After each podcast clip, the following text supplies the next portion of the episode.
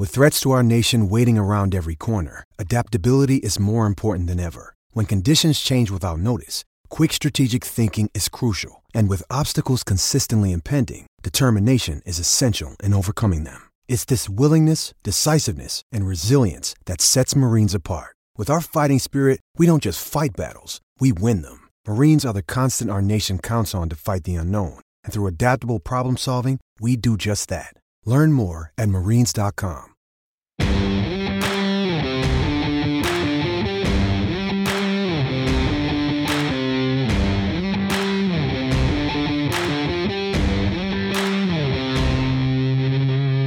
Welcome to Fortune Favors the Fans, the Fans First Sports Network college football betting podcast.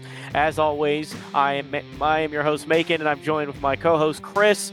We're back to talk about the picks you need to make a little bit of money on the side with college football betting. Now, last week, Chris and I had pretty different results in the pick'em contest. We'll get to that here in a minute, um, as well as an update on where that contest stands. We're going to first start by talking about some of the bets that got away from us last week, some of the odder outcomes. Then we're going to move into our off the radar games. Then, as always, prop bets and closing out with the pick contest. But let's start out with how last week went. Chris, how'd you do? What were some of the bets that you, you liked that hit? What were some of the ones that got away from you? I, I actually did pretty good uh, against the spread. I only had a one bad one, which I took Cal to cover uh, minus 12 and a half against you, uh, ASU. But I don't know, ASU had like the week of their life and decided to play well finally for once. I I don't know. I, they're they're a weird team to figure out. They it feels like they get whooped by one week and then the next week they play competitive against like pretty good teams in the Pac-12. So I I, I think I'm just gonna hold off on betting against them.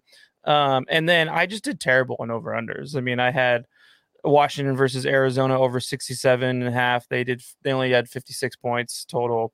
Boise State versus Memphis under 59 and a half and they went well over 67. I don't know, man. I'm just not I, am not hitting over unders in general this this season very well. I, I'm I I don't know what's going on. Well, I, I speaking of over unders, I had one really get away from me this past week. This was one that I'm I, I continue to be shocked that it went the way it did, and that was the USF Navy game. Um, I I think the over under was set to like forty point five, I believe is what it was at. This was a seventy four point football game, one of the highest scoring games. I it has to be Jesus. one of the higher scoring days games Navy has been a part of in quite a while. But you know, 44 to 30 was the final score there. So that one was pretty, pretty out there. Uh, really caught me off guard. The next one is the Duke game. I had Duke over Notre Dame at plus six. That game ends on the two point conversion going over uh, that spread. So that was that was a tough one. Really fun game to watch. It was really disappointing yeah. to see that Duke quarterback go down like that. Yeah. Uh, I haven't seen the status of him, but that was a pretty gnarly in- injury, um, all things considered. And then my last one that I wanted to bring up was I had Kansas over Texas. Daniels doesn't play in this game. I don't know if he's even suited up for it. I don't know how I missed that. I, that news had to have broken pretty close to the kickoff time um, or I just didn't see it. But anyways, KU without him was just helpless offensively. Could not stay in that game for long with Texas. Really wish I had seen that was there. Um, I think KU KU pushed Texas for quite a while to spark that. Texas continues to have a lot of issues in the first half in particular and is leaning on their defense to wear teams out. So I would have loved to see what the Jayhawks could have done at full strength yeah. um, against the Horns because they're, they're they really did play them tight until about the second half. I think yeah. late third quarter, Texas just ran away with it. And I think if Kansas had had their starting quarterback, that could have been a much different outcome. So those are the ones I kind of was like, well, and this was easily the worst week I've ever had in betting. I think I only hit one out of like 13 or 14 picks. Yeah. Uh, um, in total that I made. So it was just an awful week. Uh, some of the friends I do this, I bet with, uh, we kind of compete against each other on the side. Uh, all had pretty awful weeks. Just a tough week for for me. Um, All righty, this next section, these are off the radar football games. These are the games that maybe you don't have the biggest rooting interest in. Maybe they're not drawing that much attention, but they give you good value. There's something you should be watching for, or we're just trying to get you uh, get you an extra game to look at when you're not watching the primetime games. You know, there's there's plenty of C game content that gets missed every year by betters who can now get involved and have a rooting interest. So, Chris, what was your first of these kind of off the radar games? So I Iowa versus Purdue. Iowa is a two point favorite. That is absolutely outrageous to me. Purdue fucking sucks. I don't know why this is only two points. I think this is just a, just an old fashioned overreaction to Penn State uh, ass whooping that gave they gave to uh, to Iowa a couple weeks ago. Um, I, I don't understand it. I, I I think Iowa is a much better football team than Purdue, and you know we've kind of shit on Iowa a little bit over the the few weeks on this podcast, and you know their offense is very boring and they ha- don't score a lot of points. So uh, you know everything we said, uh, rightfully so, but going up against a, a, a, Purdue team that is, I think, significantly worse. I I, I think this is easy money. Uh, uh, take Iowa to cover two points. Uh, I mean, no problem. Someone has to win the Big Ten West. That's that's the reality that we have to uh, accept in, in in this situation. It's either going to be Iowa or Wisconsin, or uh, that's pretty much it. So Iowa's going to beat up on these other weak Big Ten West teams, and and um, so yeah, uh, that's I'm I'm taking Iowa to two point favorite easily. Yeah, I think that's a pretty good pick. Look, like it is an overreaction to what happened last week. Um, you know, it, it Iowa is just a lot better than Purdue on, on face value.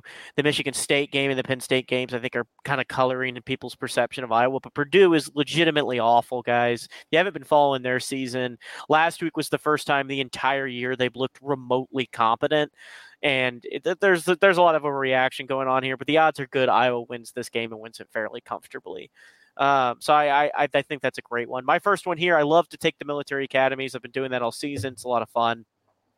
We got Army Boston College.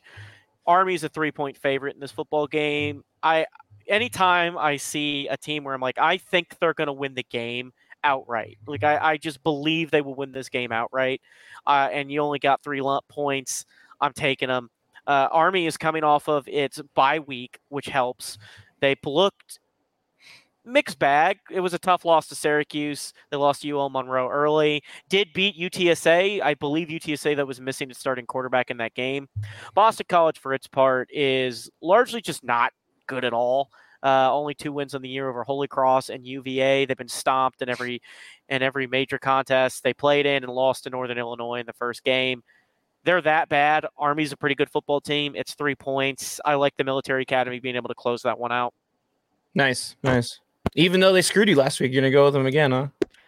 I, I like to ride the I like to bet on the military academies. Yeah. I, I have found that generally Vegas is a good feel for how they're going to perform, and you can kind of just ride the wave with them.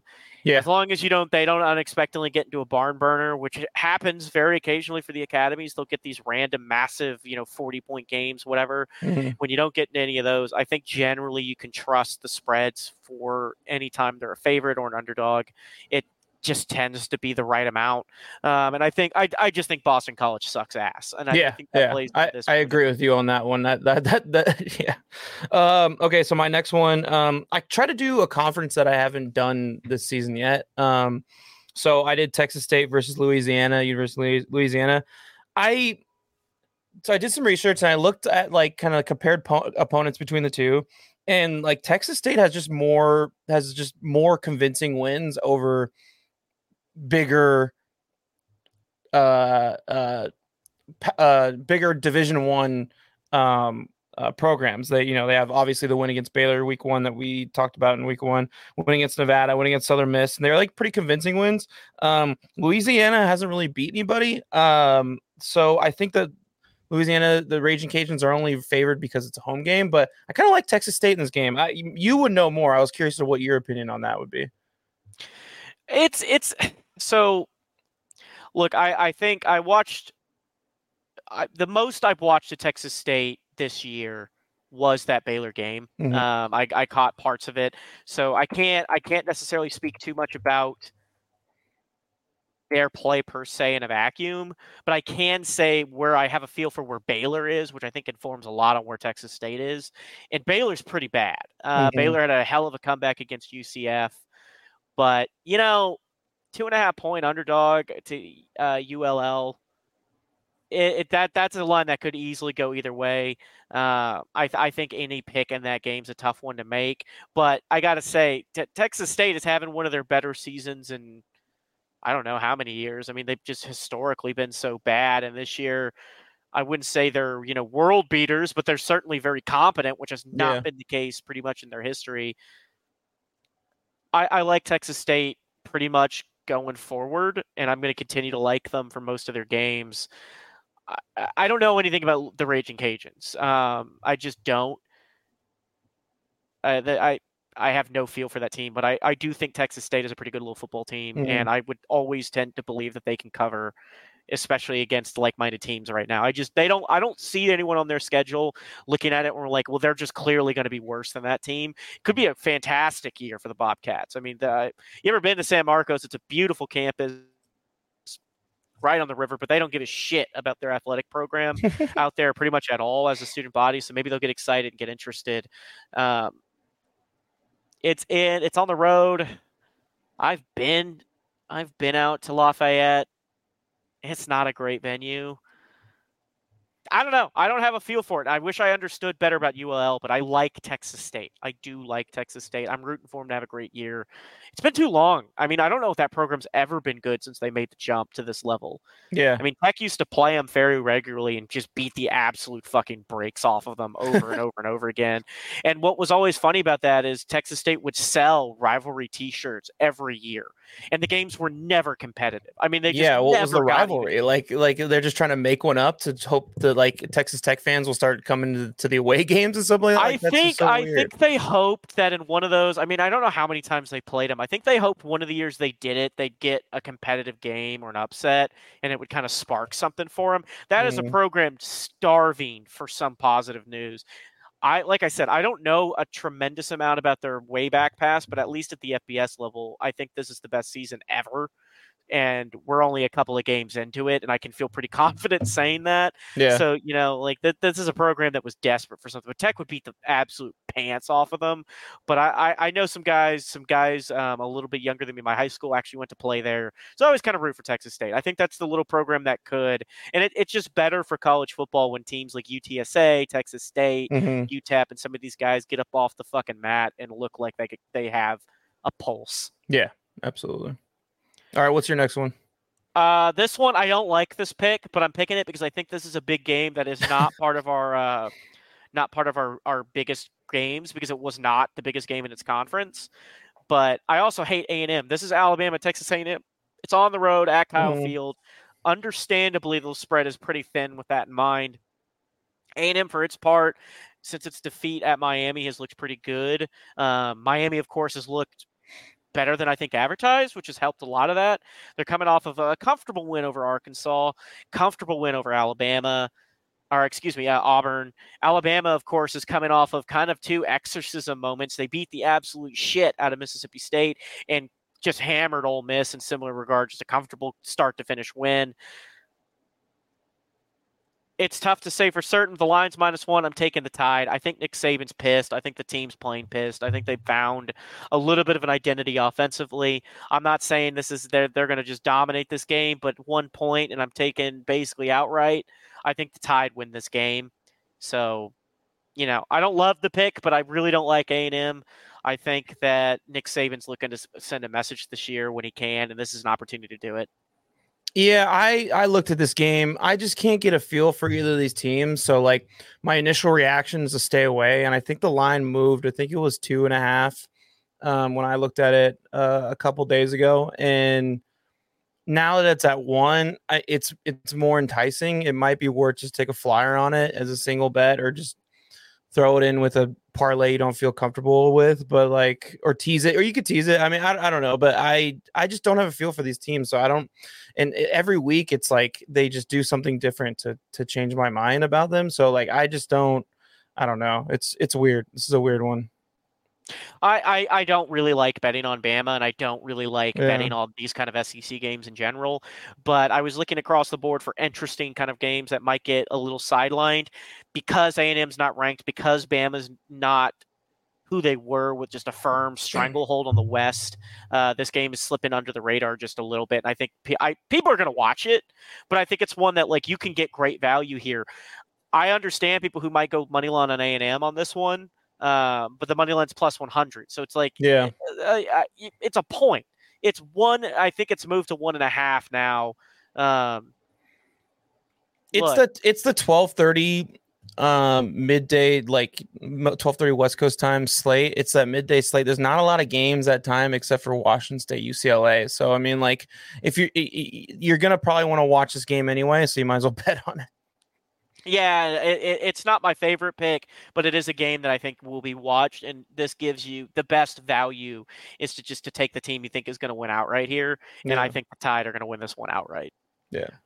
What's your uh, What's your next one? Oh, my last one. Um, Colorado State versus Utah State. Um, Utah. I like Utah. Um, at plus two on this one. Um, Colorado State's only getting two points. Colorado State's not a very good good team. They're they they uh they're only getting two points because of the because betters are betting on them ever since the Colorado game. That's really all that that's that's going on.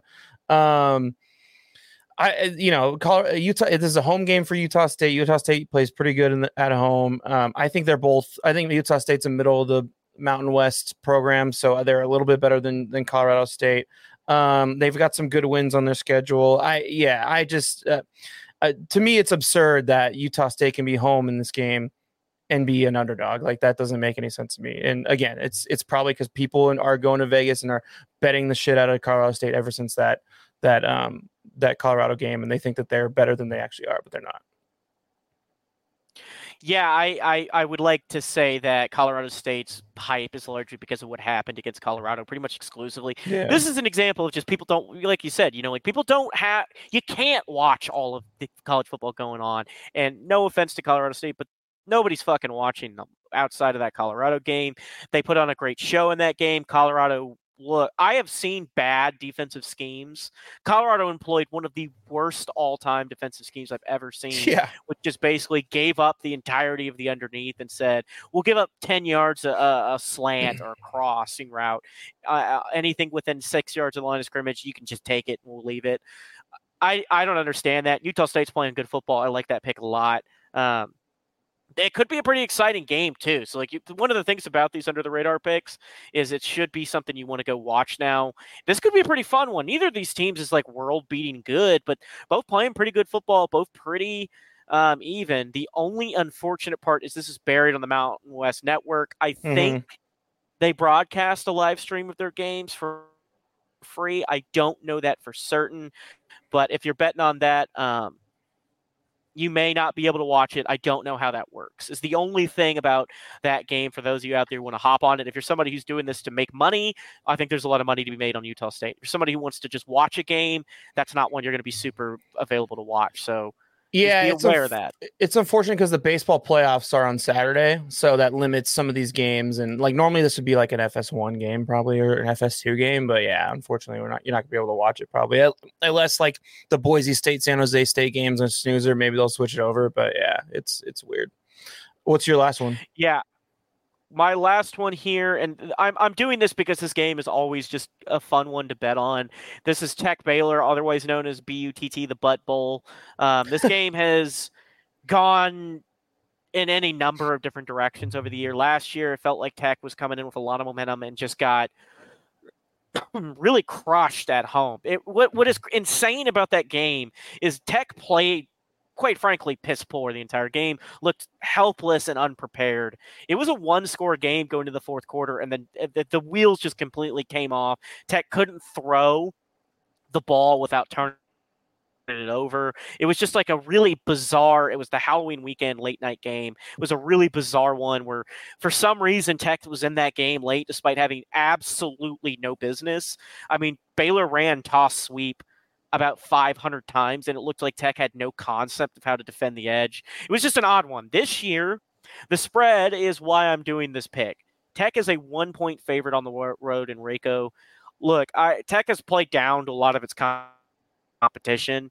Baylor's a bad football team, and I think Aranda's in a bit of trouble. And I think he he might have had if the if UCF hadn't have been themselves and just completely fallen apart, there would have been a case for Baylor to start shopping around for other head coaches right then. Mm-hmm. I, I maybe Tech has found a bit of an offensive identity running the ball behind Tahj Brooks and Cameron Valdez, both of which who had great games against U of H.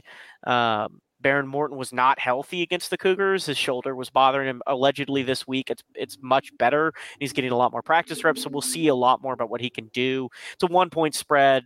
It's going to be a pretty crazy game, but I think Tech is just better than Baylor, which isn't saying much because Baylor's really bad. I don't I don't think this is a statement of belief on Tech can turn its season around as much as it is just. Uh, I think Baylor would get pushed pretty hard by Houston and Tech after halftime, just blank the Cougars. Um, so you know we'll we'll see how this one goes, but I've got a couple of picks on this game just because it, it's Butt Bowl weekend. You got to bet, you got to put a little money on the Butt Bowl. So I took Tech outright um, at minus one. So you know, is it the best pick in the world? Is it a homer pick? Probably little column A, column B, but I, it's a fun bowl game, uh, bowl game atmosphere a lot of the times uh, because a lot of fans from both teams can be there. It's playing this year. It's it, it went to um, it went to Jerry World for a while, but now it's on campus again. This is the first time I think it's been to Waco in the last couple of years. One or one of two times has been Waco in the last several years. Uh, the last time they were in Waco, Tech actually lost on a fumble that got overturned when the center dropped the ball on a snap, and they called I don't remember what, but something that took it away. Um, and that this year, I just I just feel like there will be a lot of red and black in the stands. Baylor's not playing that well. It's going to be a bowl game atmosphere. It'll be a lot of fun. It'll be a lot of fun. I wish I was going to this game. I was trying to, but wasn't able to make it work. All righty. We're going to move on to our prop bets this week. The prop bets, for those of you who don't know, include over unders. The reason being is college prop bets are extremely difficult to place, and there aren't always as many of them available. In fact, I think I've only hit two true prop bets the entire season. So over unders may be much safer for you guys to look at. This week, we got another set of over unders and prop bets for you guys. Where we get these is DraftKings. They don't offer every prop bet for every team, but there are a lot of them they do offer for every team. So if you're wanting to get into that, maybe you're wanting to juice up a, a, a deep parlay where you're putting a dollar down and hoping to win millions, you can go find them there. Chris, what's your first out of this group? I had trouble finding prop bets again. Uh, at least ones that I liked, and then uh, I'm just so bad with over unders. So I only have two this week because I can only find two that I am confident in in telling our listeners just because I my record has been so bad on them. Um, Fresno State versus Wyoming. The over under is 44. That is absurdly low for this game. Both of these teams have high flying offense. They've been putting up a lot of points all season long. Wyoming's uh, uh, put up 30 points in every single team they played so far. Fresno's averaging 35 points per game. There's no way that this is going to be a low scoring game.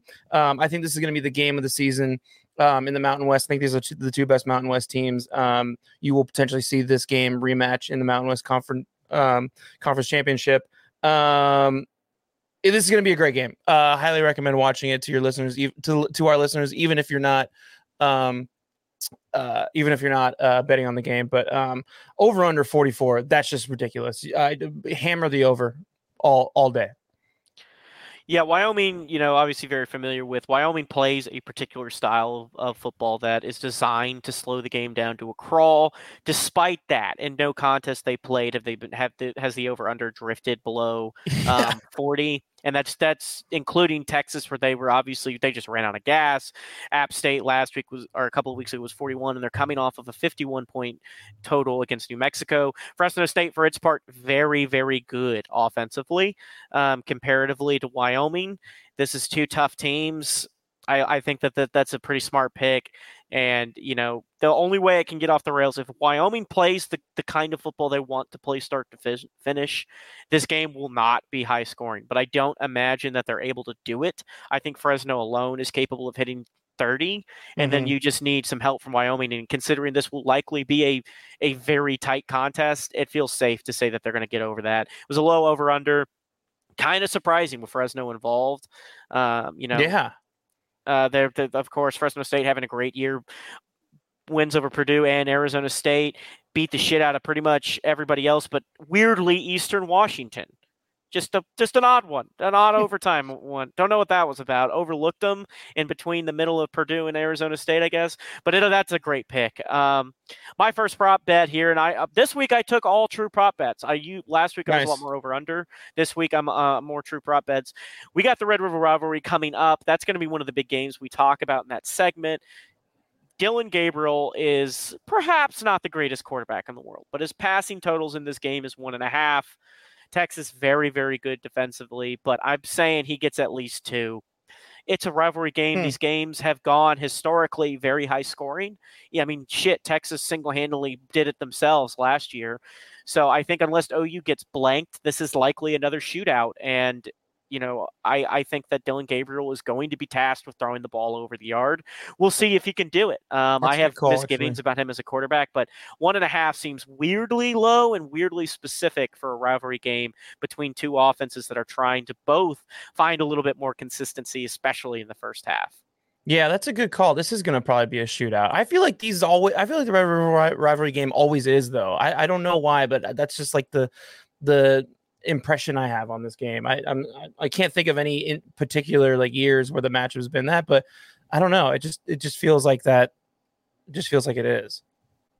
It's it's an interesting game because these two teams have historically not been very well paired. OU has been better than yeah. Texas the last 10 to 15 years, but the games have largely been hotly contested and close. Yeah. Um, despite OU's dominance of the conference.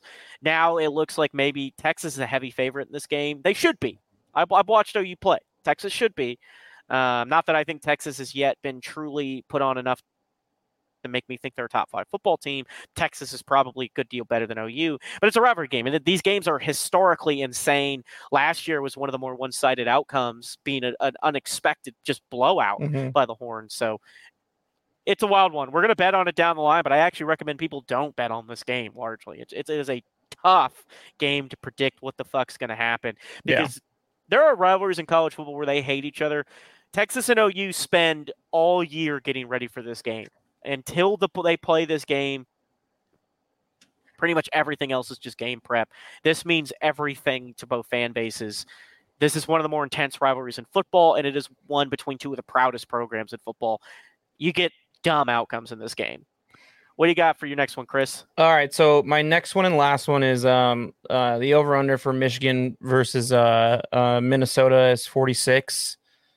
I I think that Michigan is the best team, football team in the country. Um, I think Georgia proved last week that they weren't. Um, they've got some issues at quarterback that's just not consistency. It's not consistent with what they've been seeing with Stetson Bennett in the past, and he's not reliable, especially in big moments. Um, and Michigan feels like every every aspect of the game of football, they are not only playing well, but they're like dominating. Um, they've had some closer games, but I think you know the scoreboard is a little bit of a deceiving. Um, it's it's a little deceiving if you watch those games. They dominated for two and a half quarters, and then they just kind of took the gas up a little bit.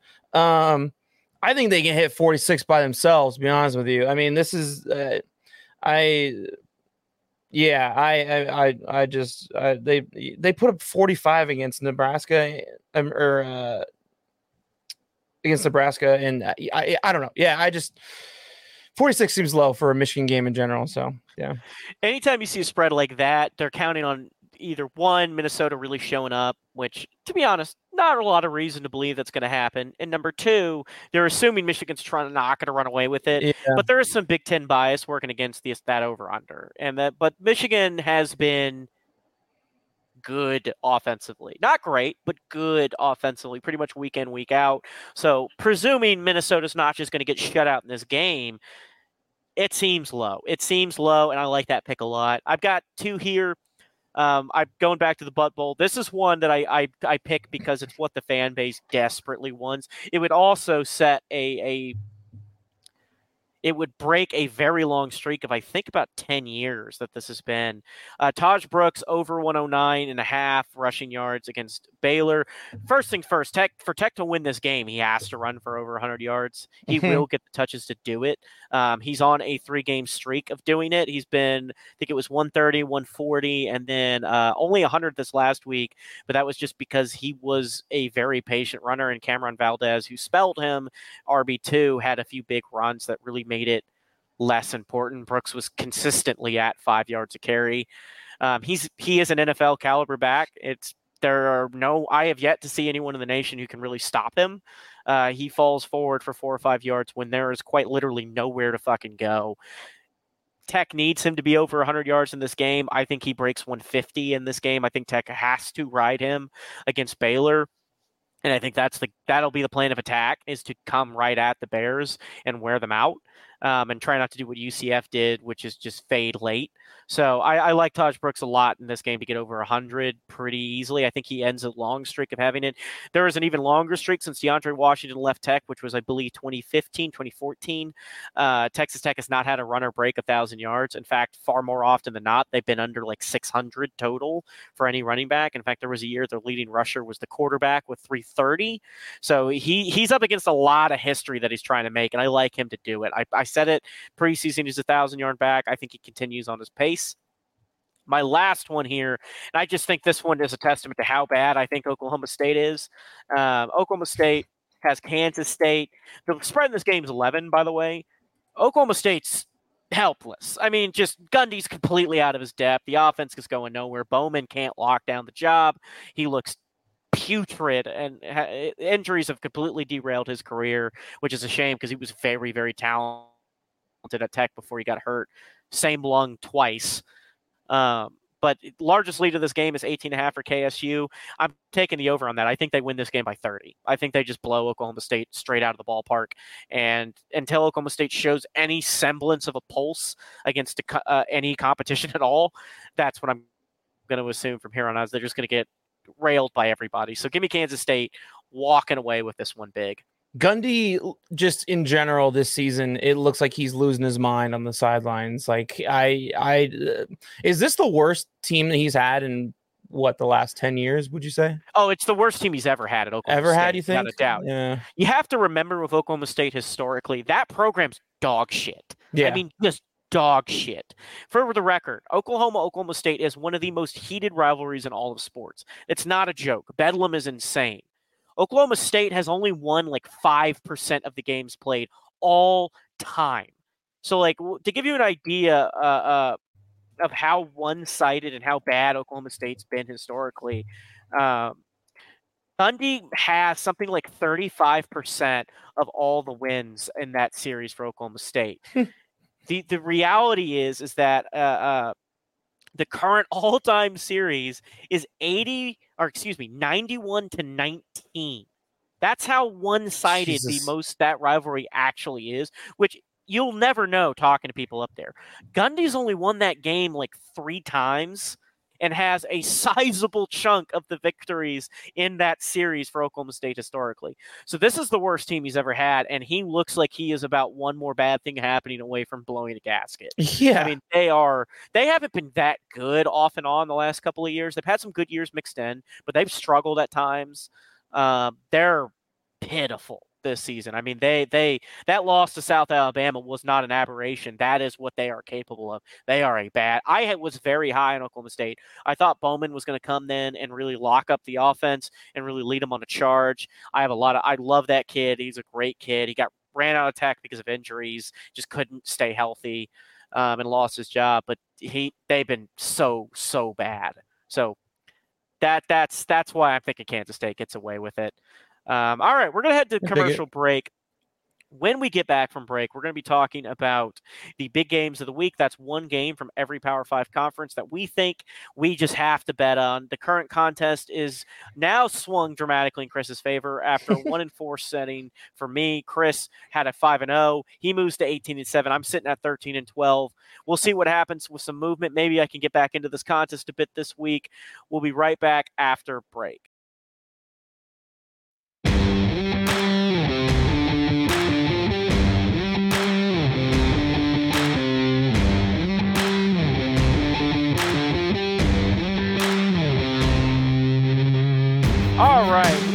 Back from break. If we're listening right before the commercial break for some reason, this is time for our Power 5 Big Game contest. As I mentioned, Chris had a fantastic week last week, was perfect. I, of course, was very much not. We had a lot of movement last week. I was 1 and 4, Chris was 5 and 0. So, this week is a chance for me to maybe get back into this contest a bit, or maybe Chris just pulls away and runs away with this one here in week six. Now, I won't pretend that these are the best games in the world, but they are probably arguably the biggest games in each individual contest that don't overlap the fact that we've used a few teams a lot more than others, so we try to avoid that. This first one is SEC country, Kentucky versus Georgia. Georgia, of course, is the presumptive favorite to win the national title until basically proven otherwise. They have slipped a little bit in terms of how many first place votes they're getting and where they fall in the polls. Um, that could eventually knock them out of that top spot. It has not yet, but people are gaining on them. They're a 14 a half favorite over surprisingly unbeaten Kentucky. Kentucky, for its part, is coming off two murders of Vanderbilt in Florida. Georgia, of course, narrowly escaped upset last week over Auburn, and the week before that, comfortably beat UAB. Chris, SEC matchup. Kentucky looks like the only team that is actually capable of challenging in the East. Maybe Tennessee is in that conversation as well, but I have, you know, obvious questions about the Volunteers. Is is this the year Kentucky somebody dethrones Georgia, and could it be Kentucky of all people? I don't necessarily know if Kentucky's going to beat Georgia this weekend, and I I definitely think that Georgia still is the best team in the SCs, but I I just don't feel comfortable enough with Georgia to cover 14 points. Like like I said, like I I I think Georgia showed us a lot last week about who they actually are and their week schedule made us kind of believe that they're as good of a team as they were last year. I don't think so this year. Um, their quarterback play is inconsistent. It's not what it used to be. Um, Brock Bowers is great, but like he can't do everything on the offense. So I think that Kentucky's good enough to cover 14 and a half. I actually agree here. I've got Kentucky 14 and a half. And what part of this is just kind of wishing it is better for college football if Georgia's been caught the last couple of years, Georgia's been so much better than pretty much everyone else. Last year in particular, they were look, TCU got a lot of crap for getting blown out in the national title game. But other than Ohio State, pretty much nobody touched Georgia. And TCU, I think, really came into that Michigan game thinking it's all or nothing right here. And then when they got it, they they certainly took their foot off the pedal and just coasted. But it, it so that Georgia team was incredible. They've been phenomenal last several years it is better for college football if there are no longer any true titans of the sport. It just is. NIL has been slowly but surely evening the playing fields. Look at Clemson's decline for the perfect example of what happens if you can't get get it together. Look at Duke's rise as an example of what can happen if you embrace the NIL collective and selling your school. Um, I don't really know if Kentucky can beat Georgia. 14 and a half, though, is a lot for a Kentucky team that they ain't winning these games by flukes, folks. And that's that's the biggest difference, I think, in years past in this contest. Is like maybe Kentucky comes in with a decent record, but like, ah, surely they're not beating anybody any good. The closest game they've had was 11 to Eastern Kentucky in week two. Crushed Ball State, crushed Akron, crushed Vanderbilt, crushed Florida. Georgia has not looked as comfortable as Ken- Kentucky has and who they are offensively, who they are defensively. Nobody's gotten over 30 points on them. Look, Brock Bowers is the best tight end we've maybe seen the last few years. Um, Easily one of them, and he has he will certainly have his name called very high in the draft when he's eligible but Georgia lacks much else. Like I, this is the first time in a long time. I don't know anybody else on that offense. I don't know who the best playmakers are. I don't know who the feature back is. I don't know what the strengths of this team are because they're just they're very talented. Nobody disagrees, but I agree that I think Georgia's schedule disguised the fact. I mean, the only I mean, the only contests they played were South Carolina Auburn, neither of which are looking very good. Mm-hmm. Both were tight games. I, I, like like Kentucky big. I think we're both going to end up ahead here with a 14 half spread. I think Kentucky can win this game. I think this is a very tight contest, and I think Kentucky. Sh- I have Kentucky winning this outright. I'm not going to put a money line wow. because you're getting 14 and a half. I think this is where we find out that Georgia is truly not who they were. But regardless of what the actual outcome of the game is. It's 14 and a half points between two unbeaten teams, and one has looked really good, and it ain't Georgia. Uh, we'll see. You know, the SEC, it could still be Georgia's. It, it, it, like I said, it is Georgia's East and Georgia's national title to win until somebody proves it. It'd be hilarious, guys. If you don't know the history of Kentucky football, look read the article that ESPN just put out on the air raid that's discussing what Hal Mumme did there. Look at how many times they use the word had not happened in 75 years in that article. That program is dog water, dog water outside of like very, very slim spurts under Hal Mumme and a, Mark Stoops has done a fantastic job building it. But like if they're the ones who unseat Georgia, that's a historic, historic turnaround. So I'm, I'm rooting for. All right, let's move. It's to wild to me too. Just real quick, it's wild to me too because I've been there for a game and their stadium is massive and it's right there on campus. And also, like their their fans show up, and I'm like, I didn't even know Kentucky, like jokingly, I didn't even know Kentucky had a football team, and like apparently it's a, a big part of their culture. I it's it's wild to me because yeah, the history is exactly what you said it was.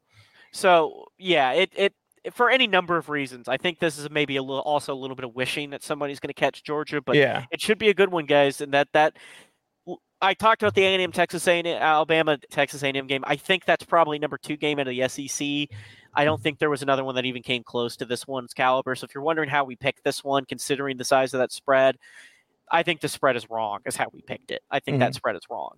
Now, let's go to the Big Ten. The Big Ten has not had a good game uh, in a while. I, am no. just being honest here. They just really haven't since Ohio State played Notre Dame. We got Maryland, Wisconsin, and uh, uh, this is a. This Sorry, is a, it's it's Rutgers, Wisconsin. Rutgers, Rutgers, Rutgers Wisconsin, Wisconsin. Excuse yeah. me. Um, this is a snore. I, I if you're wondering like how did how did we even how does this end up on our radar because Rutgers is four and one and Wisconsin's three and one and the Big Ten has terrible games this week so we picked the best we could find. I'm not going to spend too much time going on analysis here. I've got Wisconsin. Um, I, I don't even really need to give a reason other than the fact that it's Rutgers. I just Wisconsin's better than Rutgers, and if if they're going to prove that, they got to actually do it. Um, you know, Wisconsin ain't exactly look like world beaters, but for that part, other than a loss to Washington State, who we now know is very, very, very good. They've been fine. I, they're they're they're they're they're twenty points better than Rutgers, and the spread's thirteen. I would have given it to it up to twenty. Yeah, I'm I'm with you. It, this is just sad, dude. This is this that this is the best game that we could find in the Big Ten to talk about, and I, I think it, I mean it, uh, also a big reason is because like the, the other games that, that are even worth talking about, we've just talked about those teams over and over every each week because they're the only teams who have put together good matchups. So I mean, Rutgers sucks, and with someone has I said I'll say it be in this podcast, I'll say it again. Someone has to win the Big Ten West and it's going to be either Wisconsin or it's going to be Iowa. So Wisconsin's going to beat up just like Iowa is on these lower level Big Ten West teams, and 13 seems like a lot, but I think just they're just that much better than Rutgers. Their their 4-1 record is is just it's a facade.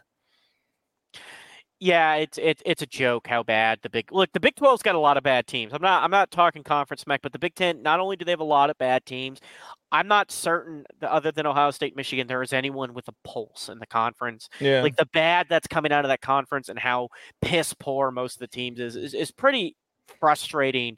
What makes that more frustrating is like the Big 12 may not be good this year. They got a lot of newcomers who are breaking it in, a lot of bad teams. But we're also not getting a hundred million dollars and blowing up college football to like make that product happen. The Big Ten is adding programs who are looking, but UCLA in particular has kind of turned it around. USC, of course, being the blue blood that they are, but are, is anybody seeing like Northwestern getting better on the horizon? It's never going to happen. Rutgers is never going to get better. Maryland's never going to get better. Wisconsin will never change. There is a that is the most boring, awful conference to watch, and I hate that we even have to pick them. But we're sticking true to the concept we came up with. We couldn't eh, do four and not do the Big yeah. Ten, but I kind of wish we had. And the Big Ten West will get better when Oregon, when USC, when UCLA, when Washington State, when those teams or when Washington, when those teams join the Big Ten West, it'll be more interesting. But it feels like the same like group of characters every year, and then the Big Ten championship game is just a blowout by either Michigan or, or Ohio State. It's, start. It's just so one sided. It's not fun. I mean, the Big 12's had the problem with OU, and there have been conferences. That Alabama Yeah. dominated uh, the SEC, and now Georgia's been dominating it. But like the Big Ten's product is so predictable, and so it's just so been so unfun to watch over the years. I'm glad. uh, Like, look, I don't like Penn State as a program. I'm just like, admittedly, I I have a lot of bad blood with some of the stuff that's happened in that football department that we're not going to get into because it's heinous. But like how their fan base reacted, to that all that jazz but it's probably better for the Big Ten that they've shown up again because someone needed to shake up what has been the most stagnant and awful conference in college football for years. Mhm. We got our next one. Fortunately, we can stop talking about Big Ten football and talk about something more fun. We got this contest here in the ACC.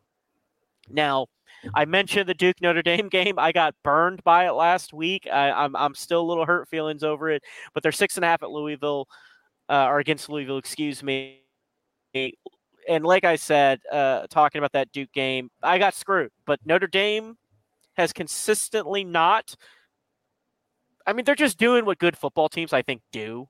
They're not great. I don't think they're a top 10 team, but they're competitive always. They're going to win the games they're supposed to, even if it's ugly. They're not going to world beat anybody. For its part, Louisville hasn't exactly wowed me. Not played the most difficult schedule, won a lot of close games. I'm putting this one on the fact that Notre Dame's played a much more difficult schedule, only loss being to Ohio State in a very, very I mean, that was literally as close of a game as could possibly be imagined. So give me give me give me uh, Notre Dame pl- uh, minus six here. What are you thinking, Chris? I'm, I mean, I'm thinking the same thing. I mean, the only team that is really worth even talking about that Louisville has played is NC State, which they're not that good. They're just middle of the road ACC team, um, and they beat them by three points. So it's just like, I don't. This Louisville team is not very good. I, you know, I think this is just a, an overreaction to the Duke game. Um, I think Notre Dame is is easily a touchdown better. So um, six points. Yeah, I mean that's this was an easy one for me. Notre Dame six points, easy.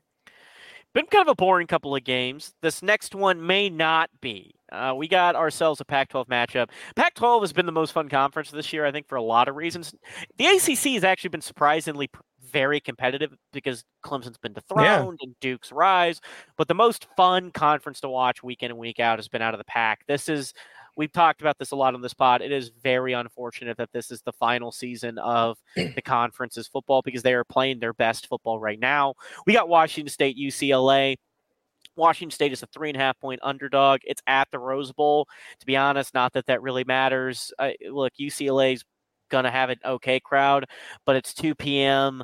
Uh, Central, so I think it's noon local, and there'll probably be 80% full. It's it's just UCLA is just a shitty shitty fan base. It's just they never cared about football. And And- and the stadium is so far away from the campus. It's not even. They have to bus kids in there. It's ridiculous. You got that going for you.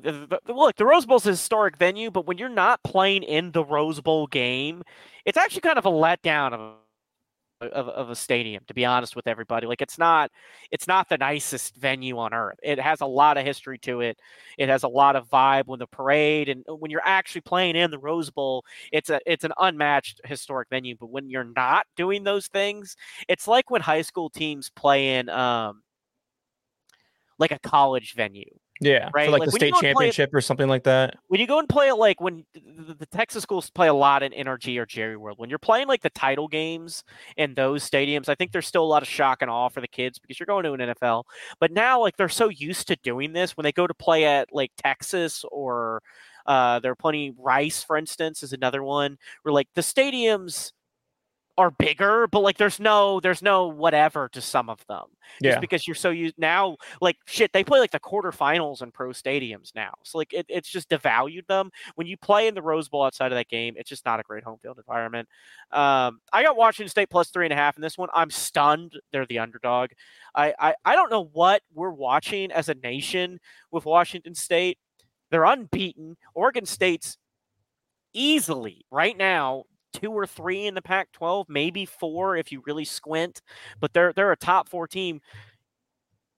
Look, Oregon's really, really good. USC's really good, really good. Washington's really, really good. They're sucking up the oxygen, but Washington State was better than Oregon State, who I think is three or four or five, somewhere in that range. That's where they'll shake out, depending on what actually happens with Oregon, depending on USC's defense existing. They're coming off a bye. I don't know why UCLA is the favorite, and a three and a half implies that on a neutral site they'd be like a six point favorite in this game. There is no shot in hell you can anyone can convince me that a team that uh, we is also coming off a bye but lost to Cam Risingless Utah could not score in that game at all is is arguably on paper better than Washington State. This is an example of nobody's watching the games. They're they're just not watching the games because and here's the thing, nobody will be watching this game either. It's mm-hmm. on the mm-hmm. Pac-12 network. Twelve. Yeah, it's hitting on Pac-12 network. network. Yeah.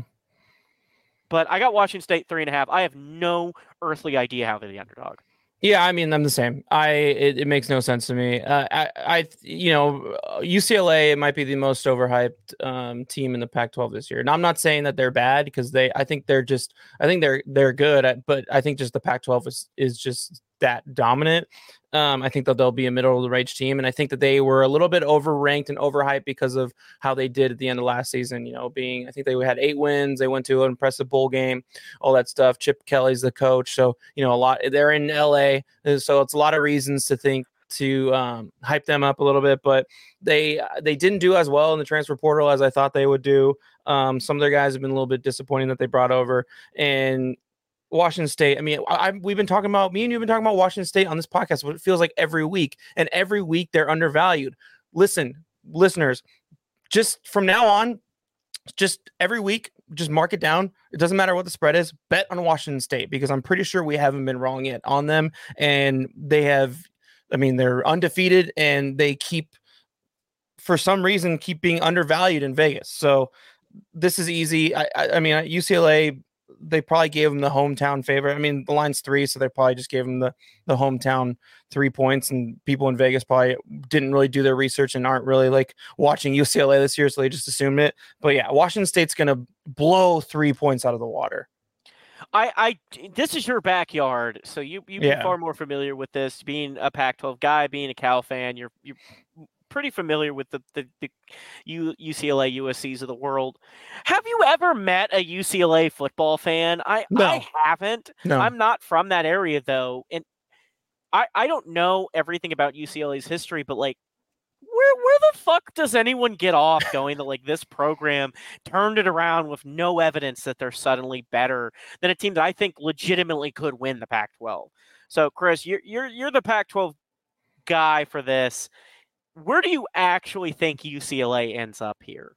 I I mean, I think that they'll be I think that they can get 7 wins and they'll make a a bowl game, but like there's not I I've lived in LA for nine years. I I UCLA basketball, yes, everywhere. I see them everywhere. But when it comes to football, it's almost like people like hide their UCLA gear during the football season, and like only the alumni go to these games and the students, obviously. Like I went to the UCLA um, USC game uh, four years four or five years ago, um, which is always a big game and always sells out. It's always a fun atmosphere.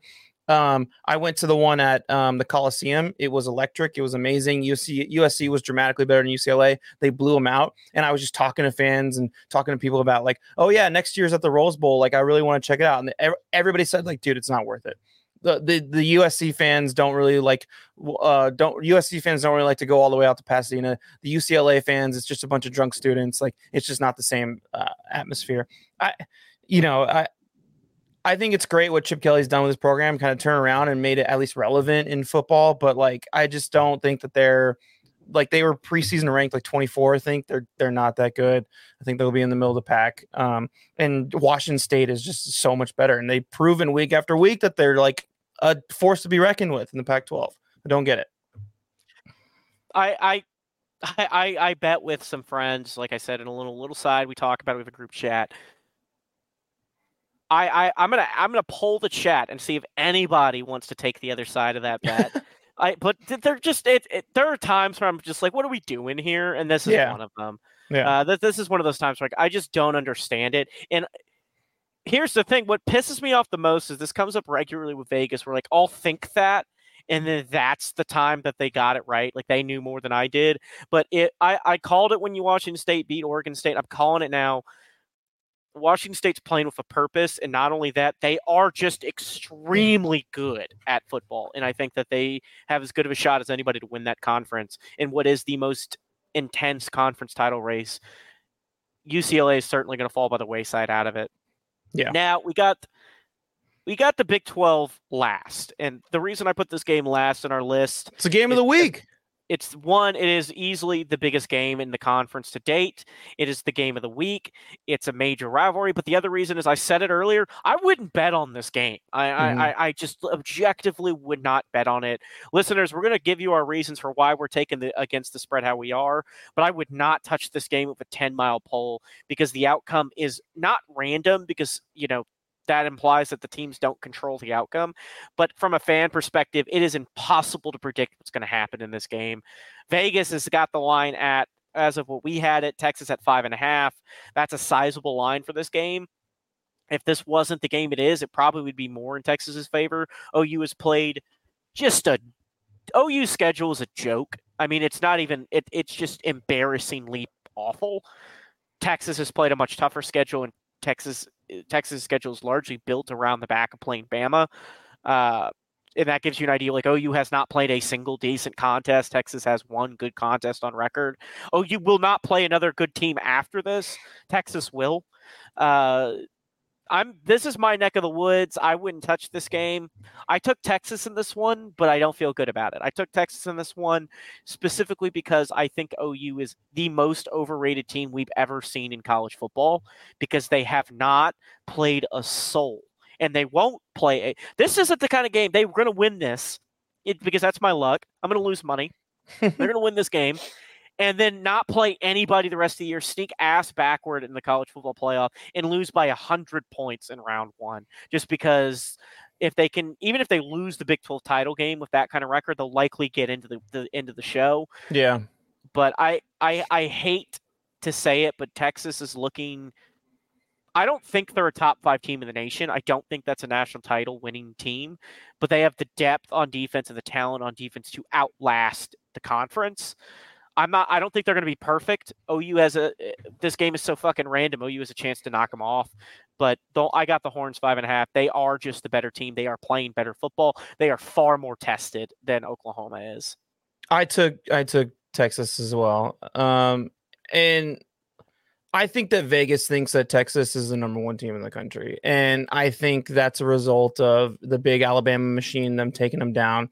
Last week's win is a little bit deceiving because Daniels didn't play, you know, so it's hard to really like evaluate that win with when, you know, a, your star quarterback who kind of like charged that Kansas team through the, uh, the second half of the season, or was the first half of the season? It might have been the first half of the season because he got hurt. Um, Mm-hmm. to to to get them to a bowl game, and and that was an impressive team. And and I think at, with Daniels, that's a more competitive game. I'm I still think that Texas wins, but I'm going with Texas, and it's because someone whose opinion who I very much value um, in this space, Ryan Rosillo, is very high on Texas, um, and that's kind of I just have to believe that Texas is for real enough to be a top five team. Uh, you know, I don't know for sure yet. I think we'll all know for sure this weekend. But for a number uh, uh, three ranked team to go against the number 14 ranked team, and for this spread to be this high is kind of crazy. I don't think we've seen that in a while. Um, and especially for this rivalry game. And I think the only reason why is because I think that Vegas thinks that Texas is the number one team in the country. Yeah, it's it's tough to say what would have happened if Daniels plays against Texas. Yeah. but I think that KU would have been far more competitive. And the biggest thing is that we I talked about earlier. Texas is not at home on the road hasn't seemed to matter. Has not looked great in first halves, especially at home. Um, and I'm not saying that Texas isn't who we all think they could be. I, I I still don't believe I've seen enough to say like this is a national title contending team. It will be just because I think the conference is so much weaker than I had thought. Um, but like you said, I think Daniels could have pushed them a lot harder. I think we would have learned a lot more, felt a lot better about this game. And we're taking Texas here, but again, for, for, for why I don't bet this game ever is number one, I don't really like either team. I don't like to root for either team. I like I don't I don't watch this game. Like I'm not one of those people who watches certain rivalry games just for the fun of it. I don't watch this game, um, but the truth of the matter is, is the biggest the biggest Texas thing to do would be to have the season they've been dreaming of for years and get smoked by Oklahoma. You know, like that would be a Texas thing to do because OU has eh, this has been a very even rivalry, but OU has a way of always, always, always, always pushing Texas to the brink. There have been very few blowouts in the series. Last year was an aberration. Dillon Gabriel, I think, is maybe if you're talking about head to head quarterback battle, I think Dillon Gabriel's not arguably he just is a bit worse in most measures than Quinn Ewers. But look, this is why Venables was brought in was to beat Texas. Make mm-hmm. no mistake, those programs build their rosters to beat each other. That'll continue in the SEC. Um, I wouldn't touch this game with ten foot pole. I, I yeah five and a half. I agree. I agree with you on that one for sure. The five and a half is also a stupid spread, by the way, for this. Like there, there's no value to be found. If you think OU is going to win it outright, bet the money line. If you think Texas is going to win it outright, uh, I I just wouldn't bet on this game because I maybe you could tease it with some other some other more confident bets. Yeah, but yeah, I just wouldn't even do it in a tease. Yeah. But this is definitely the game of the week. It's the biggest game of the conference by wide margin. That's what we're talking about. And hopefully, we gave you guys at least something to think about with it but yeah, it that uh, look like the Washington State thing of it all is like the most ridiculous thing that's been happening week to week. Yeah, betting on this game is just the silliest thing you can do as like a serious gambler because there's not it's a lose lose lose proposition here no matter how you look at it. It is tough to predict how this one's going to go, which means of course like this will be the most predictable outcome ever because like of course no one would have ever thought it would go the way we all expect. uh, Chris, any final thoughts before we close out the show on this week and its slate of games? Yeah, I mean you said it listeners, hammer that Washington State bet. I mean, like that's just like that's where you're gonna make your money this weekend. Like just just just take that all day. And and I mean, we are on a hot streak. I just if you guys are betting with us, you're in you're in f- far more than sixty percent now. So just like hopefully we can keep it going, dude, because this is a lot better than I thought we'd be doing through week week uh what, what five this is sorry uh week five. So amen to that, man. Yeah, I mean, I took a huge bath last week, um, which was the first I. Yeah, it was crazy. Right. I hadn't lost all week, and then I went basically winless last week. I think I only had one, maybe two pits on my betting picks overall. You got and, screwed in the Kansas one though, because Daniels was an was a scratch an hour before the game. He like did warm ups and everything, and then they scratched him an hour before the game. I probably still would have taken Kansas in that one just because I still yeah. think 16 and a half for any conference games ridiculous. But it would have been great to know that. But the one but it was just a horrible week and despite that I'm still staying over 500 against the spread in our big picks. Yeah. I think off the radar still largely doing okay. Um, the prop bets are a joke, guys. I, I we pick the prop bets because they're fun. I wouldn't take any of these. Yeah, I just yeah. wouldn't do it. I give you the best of what I think I can find, but I have hit like two all year.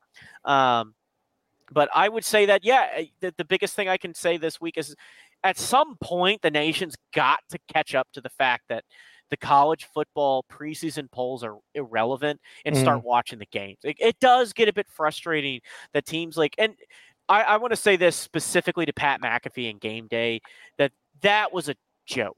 And uh, I, the, the, what used to be a very proud tradition is now so much a shadow of itself. One, because unfortunately, Lee Corso is basically a walking corpse up there. It's really hard to watch him. Uh, I can't believe they keep trotting him out. But Pat McAfee's turned it into this just weird, petty bullshit that doesn't celebrate the venues they're at or the fans. It's all about me, me, me, self promotion, self promotion. And the fact that he took a shot at Washington State's legitimate grief with how they've covered it which is oh as kind of like a cute sideshow and not the fact that they i think are probably the most likely team to challenge washington and mm-hmm. oregon is is upsetting in the extreme so i would very much like the nation to stop supporting guys like pat mcafee in general i think he's a dick and I think that like he represents a shitty part of the sport. He represents the guys who make the decisions to give a hundred million dollars to say Oregon's going to play Michigan Like that's what he represents.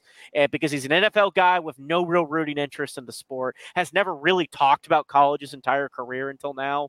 And like this is what happens when you you you do this crap is that crowd is just ignoring some of the better teams in the nation to focus on the big brands. And they're missing a lot of fun. I think they're missing the best football being played, which is not by Alabama, which is not by Georgia, which is not by the top of the Pac 12. It's being played by Washington State, it's being played by Oregon State. And, and Lee Corso has been to Washington State. He's been there for the Apple Cup. He's seen how intense those fans are, how how Washington Washington State fans get there Friday night or Thursday night and they stay there for 3 days and they're in their RVs and they're camping out and they're tailgating and it's an, an insane. So for him to say those comments is just like a massive slap in the face and like as a Pac-12 fan, like I was not there for that either. So I'm glad you said something. So it's just also I read a post and the reason why I'm harping on this is because like I I don't like the Pac-12 generally. Don't like its leadership. I like Washington yeah. State, Oregon State more or less um, of the of the group, and I like them more now that uh, everything's happened and broken against them. But like there, I was reading a Reddit post which was talking about some of the people who bring the flag out to game day. It's it's mm-hmm. been on every game day for what is like 294 consecutive weeks. And people the guy was talking about like what it meant to be one of the guys who brought the flag out to whatever venue and how everybody like embraces it and enjoys the tradition and all the stuff. And to to, to take a shot at the program over it was just so unacceptable to me. Look, I'm not important enough for this to actually matter, but I would fire Pat McAfee and bring back any number of ESPN staffers you got axed in a heartbeat. And they've killed game day. I don't watch watch it anymore. It's a joke. Uh, I, I think in general, my last point here is like the college football halftime and like pre-gaming, all of that has gotten so unwatchably bad. Um, like they don't talk about the games they're watching. They talk about like two big games of the week, and that's mm-hmm. it for every wall to wall coverage through every game's halftime. It's just they've killed up they they kill more and more of the joy of the sport. We as fans don't have to tolerate it. Look, it's unfortunate this game's on the Pac-12 network. I never want to encourage illegal activity, but if you know a buddy who's got a login or an illegal stream to watch, highly yeah. recommend, guys. I I think that's where you should put your attention. Couldn't agree more, man. Yeah.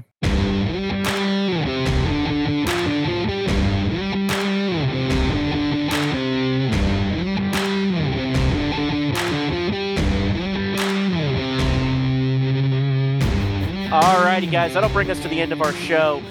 Chris and I, I, mean, like I said, last week was the worst week I've ever had, and Chris and I are still both over 500 and rocking and rolling right now, so we're doing a lot better than I expected. We'll be back next week as well with more picks and update you on how our contest went. Like, subscribe, follow, whatever it is on whatever major podcasting platform you listen to. You can find us on the Fans First College Net Football Network uh, feed. You're going to see a whole host of shows. Ours is one of them. Uh, so scroll through there and find some of the other college football podcasts they've got put out. There's ones about conferences, some different teams uh, aspects, different parts of the game. There's a lot of cool stuff in there to listen to as you enjoy the college football season. Like I said, we'll be back next week. Enjoy the weekend. Enjoy what is a fun slate of games, and let's keep rocking and rolling and riding what is a pretty good streak for us. Enjoy the weekend, guys. Have a good one. Adios.